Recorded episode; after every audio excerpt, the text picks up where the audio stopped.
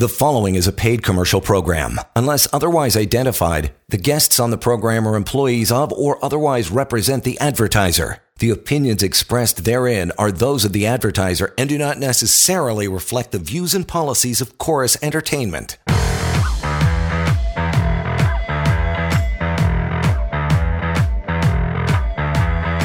And hello there. We're ready to go. We hope you are as well. John Scholes here. And joining us momentarily, Alex Lucifero, our guy, our guy in the hot seat. He's the, well, the information, actually, a resident lawyer tonight. Do you want to reach out to Alex after the show? Here's how that goes down 1 821 5900. Help at employmentlawyer.ca. One of uh, our topics today uh, is going to be employee rights when a business is sold because there's a lot of head scratching goes on when that goes down. So we'll cover that here in just a bit. That and some of your emails in between the phone calls. Again, phone lines are open, so let's go. There's no dumb questions. Everything's to be learned, right? Alex, give us your uh, week that was, pal. What's happening? Hey, Johnny. Thanks very much. Great to be here as always been another busy start to the week, uh, John. We're kind of into the summer now, and just today, uh, we've had lots of people contact us with questions about their employment. Of course, all sorts of questions, John. People have uh, questions about health and safety. Fielded some of those today about performance management, performance improvement plans. Seem to be a hot topic of the day. Temporary layoffs, and of course, questions about termination of employment, about severance and listen, John, I mean, that's, that's great. Obviously, it's unfortunate that people are dealing with difficult situations in their work, but we always, always encourage people to contact us. Seek out that help. Seek out the information, the advice that you need to help start solving those workplace problems. And you could do that by, of course, calling into the show right now. We'd, you know, be more than happy to hear from you. Let's get that workplace situation uh, solved right here and now. Or if you want to contact us off air at the office as well, really, however you want to get a hold of us. The important thing here is if you have questions about your work, if you've been let go from your job, certainly, or if you feel like your employer's not holding up its end of the bargain somehow, you need to speak with an employment lawyer as soon as possible. These conversations cannot wait. They can literally affect your entire career, your family's livelihood, your mental health, of course. And listen, the more information, the more knowledge you have as an employee and as an employer for, as well, for that matter, right. just the more protected, more prepared you're going to be with, to deal with any kind of workplace uh, issues. So, you know, that, that's how important these kinds of conversations are. Uh, and to give you a bit of an example of that, uh, and with all of that said, John, let's get straight to the business here and talk about the case of the day. An opportunity, of course, to talk about a particular matter that uh, that I dealt with uh, today that I think provides a a good lesson here for our listeners. Uh, tough situation, John. I have to say, I spoke to a very nice lady earlier today who was in a pretty tough spot. She explained to me, John, and we hear this more often than we would like. She explained to us that she was being pretty badly mistreated at work by her boss uh, in some pretty terrible ways. Uh, now, oftentimes we think of these situations, John, you know, bullying and harassment as maybe, you know, maybe just some, someone's being a little rude and not saying good morning or, or, or good night at, uh, you, you, know, when they're leaving. Or maybe they're just a little impolite. Or maybe there's sure. some kind of office politics at, at play or gossip at play. Well, that was very obviously not the case here. Unfortunately, once I spoke to this lady, it became pretty darn clear she was being just really, really badly mis- uh, mistreated by her boss.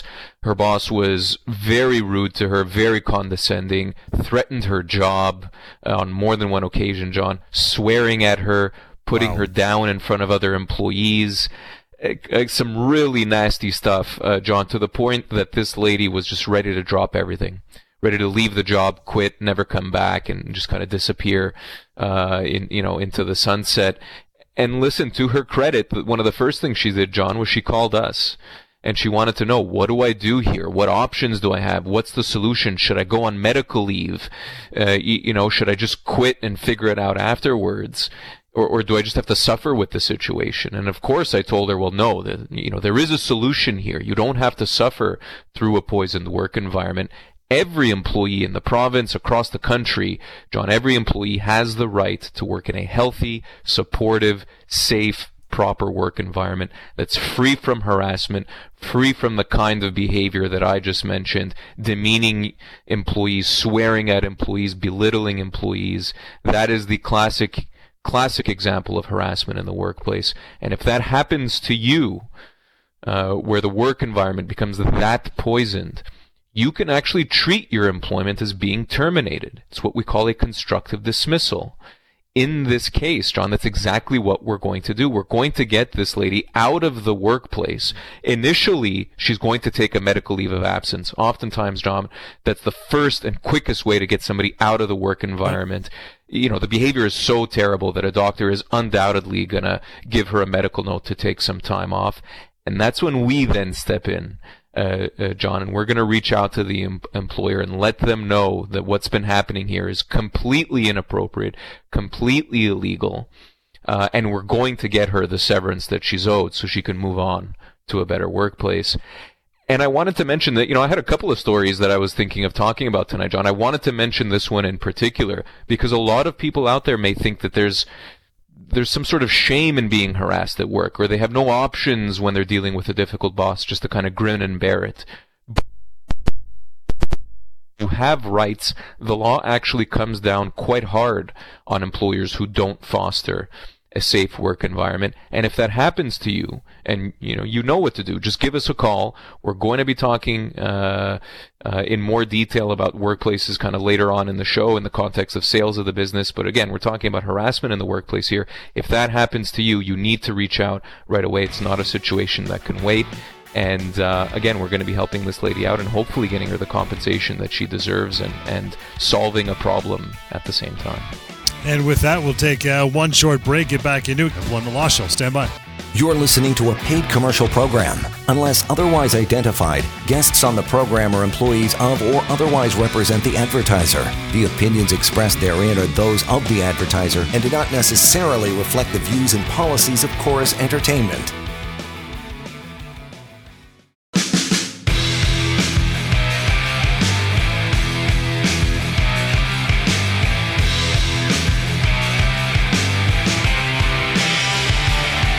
Alrighty, and we are uh, we're back at it.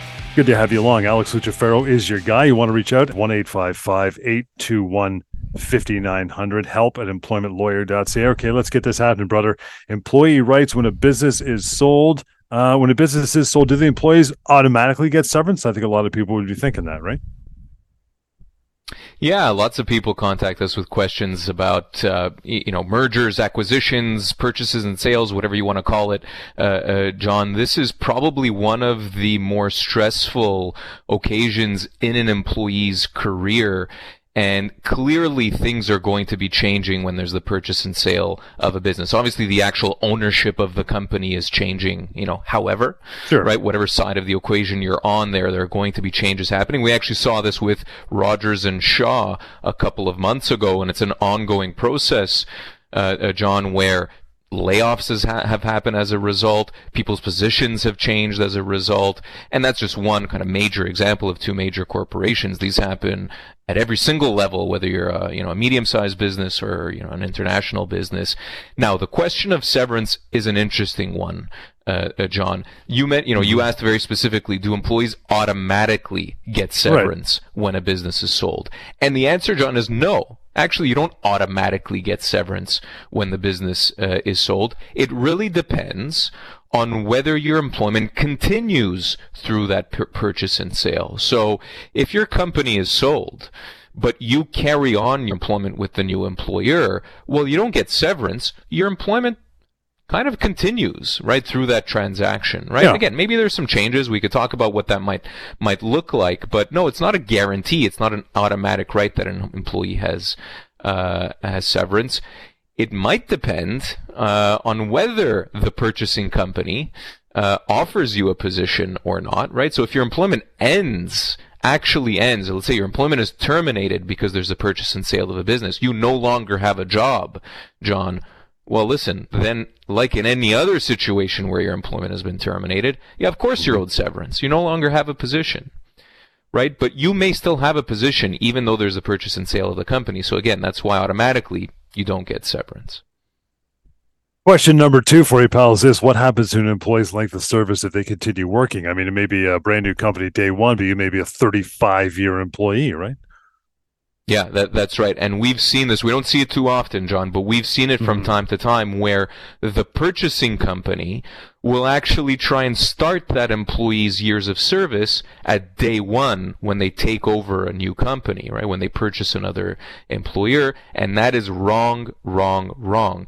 Your length of service when you are part of a company that, again, whether it's a merger with another company or they're being purchased by another company, when your company changes hands and your employment continues through that transaction and into, you know, the new company or the, the purchasing company, you have to count that previous length of service as part of your employment. So if you're a year 15 employee, hmm. right, when your employer is, is sold to another company, right, you're then going to be a year 15 and day one employee with the new company. Your years of service carry over. Uh, and that's extremely important because that purchasing company, you know, then kind of inherits all of your years of service. If you're terminated at some future point in time, well, then again, you're a long service employee whose severance entitlements are going to be significant. Length of employment is one of the factors, uh, John, as we all very well know, along with an employee's age and their position yep. within the company, that matters very much when it comes to a severance calculation course, there's going to be a big difference between an, you know a 15 year employee, for example, and a and a one year employee when it comes to severance. Sure. So length of service. Uh, uh, John continues. Your seniority continues with the purchasing uh, company. I don't care what they write into the contract. I don't care what they try and, and tell those employees. By default, as a matter of law, uh, those previous years of service count. Well, it's interesting because sometimes the case is, you know, you just a new company owner comes in and, you know, the name on the outside of the building changes. But for the most part, people just keep humming along. So there's no big deal. But every, well, not every so often, I guess quite often now, especially with people, uh, employers are getting wiser and smarter, they're getting better advice. Mm-hmm. What happens when that new company wants that employee? And well, I'll take it back to the 15 year employee, maybe not the 15 day employee, but the one who's got some length of service. What happens if they slide them a new employment contract? That's a big, big red flag. Yeah. Yeah, it is, and, and, you're absolutely right, John. It's becoming more and more common nowadays uh, that when there's the purchase and sale of a business, the purchasing employer is getting, you know, of course, getting legal advice, but getting sharp enough legal advice that they're offering employment contracts to these employees that they'll be taking over. And a lot of times these contracts have terms in them that are very employer friendly mm. and not very employee friendly. So I'll give you a couple of examples here, John, of stuff that we see quite often. These employment contracts, and, and actually this applies to any employment contract, really, whether you're a, whether you're a, you know, a day zero employee or whether it's in the context of a purchase and sale of a business. There are a couple of things you want to look out for in employment contracts as an employee. The first is, and it's you know, it might be odd to be thinking about severance or termination when you're being offered a job, John, but the mm-hmm. termination right. language in an employment contract is probably the most important language that there will be in the contract. Of course, short of you know the position and your pay and your vacation of course those are the big ticket items you look at first but the next thing you should be looking at after those big ticket items is any kind of termination or severance language. Oftentimes, and again, especially nowadays, John, there will be a paragraph in your employment contract that's titled termination. And there will be some mm-hmm. language there that tries to limit an employee's severance entitlements. Now, what's important to understand is without that language there, uh, John, let's say there isn't any termination language in an employment contract. By default, right? Severance is going to be based on an employee's age, position, and years of service. What that termination language in the contract does is it tries to limit your severance to something else, to something less than. It's there. Any kind of language in an employment contract is there to benefit the employer, John, not the employee. And severance is exactly the same. That termination language is going to be there to limit your severance entitlements. And so, in the context of a sale of a business, if you're in a situation where maybe you don't have an employment contract, or maybe you have an employment contract, but it doesn't say anything about severance, you're in this situation where if you're let go, you're owed severance based on your age, position, and years of service. But if you sign that contract from the purchasing company, right, that does limit your severance entitlements, well, now you've limited your severance entitlements. You've signed off on potentially thousands of dollars. You've given away thousands of dollars in severance by accepting that contract from the new company, from the purchasing company. That's just one example, uh, uh, John. We also see temporary layoff language in employment contracts that if it's not in there, an employer is not allowed to let an employee uh, or go on temporary layoff. You could treat the layoff as a termination if there is no termination, uh, no temporary layoff language that is in your employment contract. Just a couple of examples, uh, uh, John, of how it's very important to have a very close look at any kind of contract that the purchasing company is offering you.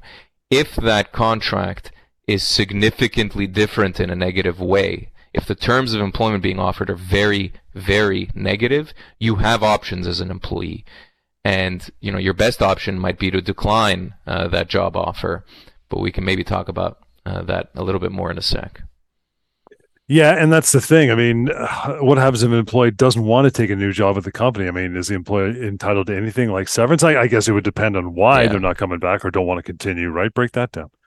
Yeah, no, but that's the right that's the right question. So, you know, what I would say is if the job being offered, uh, uh, John, is exactly the same, right? And, mm-hmm. and, you mentioned it yourself, right? If it's a seamless transition where from day one to day two in the context of a purchase and sale, the only thing that's changed is the name on the paycheck, right? They haven't si- asked you to sign a contract. Your position hasn't changed. Your pay hasn't changed.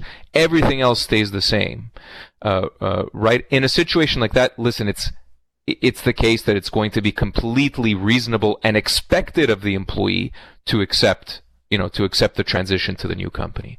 Right? And, and, that makes sense, right? Nothing's changed. Why would you take issue with the new company taking over if nothing's changed, right? If the employee, for one reason or another, John, doesn't like that company, right? Doesn't like the name or doesn't like the reputation, whatever the case may be, and you decide not to go, not to continue on with the new company, listen, in that context, that's a resignation, right? You can give your two weeks and off you go, but you're not going to be owed any severance in that case, in that kind of case. Now, going back to my previous comments, if it's the case that the position you're being offered with the company, or the contract rather that you're being offered with the company is very different, Let's say there's termination language in the contract that you've never had to sign up for before. There's temporary layoff language in the in the contract that you've never had to agree to before. Maybe there's language in the contract, John, that allows this new company to change your position without notice, right? Or to change your job responsibilities without notice. Or maybe they're offering you a different position that's a demotion. In that kind of case, John, where the position you're being offered with the new company right, or the terms that you're being offered with the new company are significantly different, you know what, John? You do have the right to say no, to reject uh, that offer, in which case you would still be owed severance. Mm, but right. rejecting that opportunity to continue on with the purchasing company, John, if you're going to be owed severance, it has to be based on the argument that the position or the terms that you're being offered are very, very different in a negative way right? Yeah, I guess someone might be that basis. Someone might want to take the opportunity to go back to school. Thought this is a high time to get out of here and, and go, but there's, you know, obviously, as you say, repercussions to making that decision, right? Yeah, it's not a good enough excuse, right? If all other things yeah, being yeah. equal, if your position isn't changing in any way, it's just, again, the name on the paycheck, that's not a good enough reason. If, again, they're changing your position in a negative way, or they're asking you to sign terms of employment that are very, very different and can negatively affect you in the future, listen, as an employee, you actually have every right to reject that opportunity. Right. Interestingly, John, it's going to be the selling company that's going to owe you severance. Right. Right. So because you've never worked with the purchaser or the purchasing company because you rejected their offer of continued employment, right? It's going to be the seller that owes you severance. This actually happens all the time, uh, John. It might sound like a slightly complicated situation, but it's pretty common that, that this kind of stuff happens. The, the moral of the story here, John, and the key to this situation is for all employees, if you're in the context of a purchase and sale, if your company is being bought or sold, do not just blindly sign off on whatever documents or whatever contracts the, the employer wants you to sign. Make sure you speak with an employment lawyer first. Make sure you review those terms and details. The terms on page one of the contract or page two of the contract might look great they might look exactly the same as what you know your current terms of employment are, mm-hmm. but it's the details on page three, four, five, and six, right, that might really matter in the long run, and where the purchasing company could really take advantage of the situation. Because if you sign off on that contract, uh, uh, John, they can let you go the next day, and you've signed off now on a lesser severance package. Uh, right, and that could cost yeah. you tens of thousands of dollars, sometimes even hundreds of thousands of dollars if you're a very long-term employee. Let's get to an email from uh, Kareem. Says, guys, I work for a Quebec-based company that's having difficult time right now, and ooh, they may close shop. If they do end up closing, am I still entitled to severance? Yeah, tough situation for employees, uh, uh, uh, John, and this is the typical advice I give. Listen, if an employer is shutting up shop, if they've just decided to cease operations and close the business, employees are 110% still owed severance closing up a business, wrapping up a business does not absolve an employer from owing its employees severance. So Kareem, you're going to be owed severance if that company decides to close based on your age, position, and years of service. I'm assuming, of course, that you're an Ontario resident. If you are an Ontario resident, despite the fact that it's a Quebec-based company, still owed severance uh, as per Ontario law. And again, that's going to be based on your age, position, and years of service. Now, the caveat to that rule, John, is if the company mm-hmm. claims bankruptcy.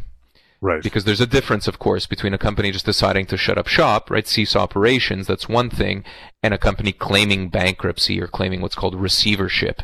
It's another way of, of uh, it's another uh, name for bankruptcy. If Kareem, the company is claiming bankruptcy or going into re- receivership, then I hate to say it, but you're not likely going to be owed severance, or if you're going to be owed any severance, it's going to be pennies on the dollar. Unfortunately, bankruptcy is the worst case scenario for employees when it comes to severance or when it comes to collecting anything really from an employer. You become a creditor as an employee like everyone else. And that means get behind the big banks, get behind the secured lenders, and you're going to get, you know, again, pennies on the dollar probably if you ever see anything out of the process it's the toughest situation, John, for employees. We saw it with the Bay, uh, or excuse me, not with the Bay. We saw it with Sears rather, uh, and a couple of different high-profile companies over the years, and it's just you know it's a really tough spot. Yeah, nothing you can do at that point. There's no money, no blood from a stone if you're way down the packing uh, packing order for that That's one. That's exactly sure. right. Yeah, I know. We're gonna uh, we'll leave it there for now. Good night. Thank you so much for uh, for listening in. Thank you, Kareem, for that email. We'll pick it up again tomorrow. In the meantime, reaching out to Alex, always do so. As you can tell, he's ready to sit there and have a chat with you. One eight five five 821 5900 is how you do it. And uh, to reach out through email, that is help at employmentlawyer.ca. And the website, always use this, your first place to go, pocketemploymentlawyer.ca. And uh, we'll pick it up again tomorrow night, right here at 6.30. Enjoy your night. The preceding was a paid commercial program. Unless otherwise identified, the guests on the program are employees of or otherwise represent the advertiser. The opinions expressed therein are those of the advertiser and do not necessarily reflect the views and policies of Chorus Entertainment.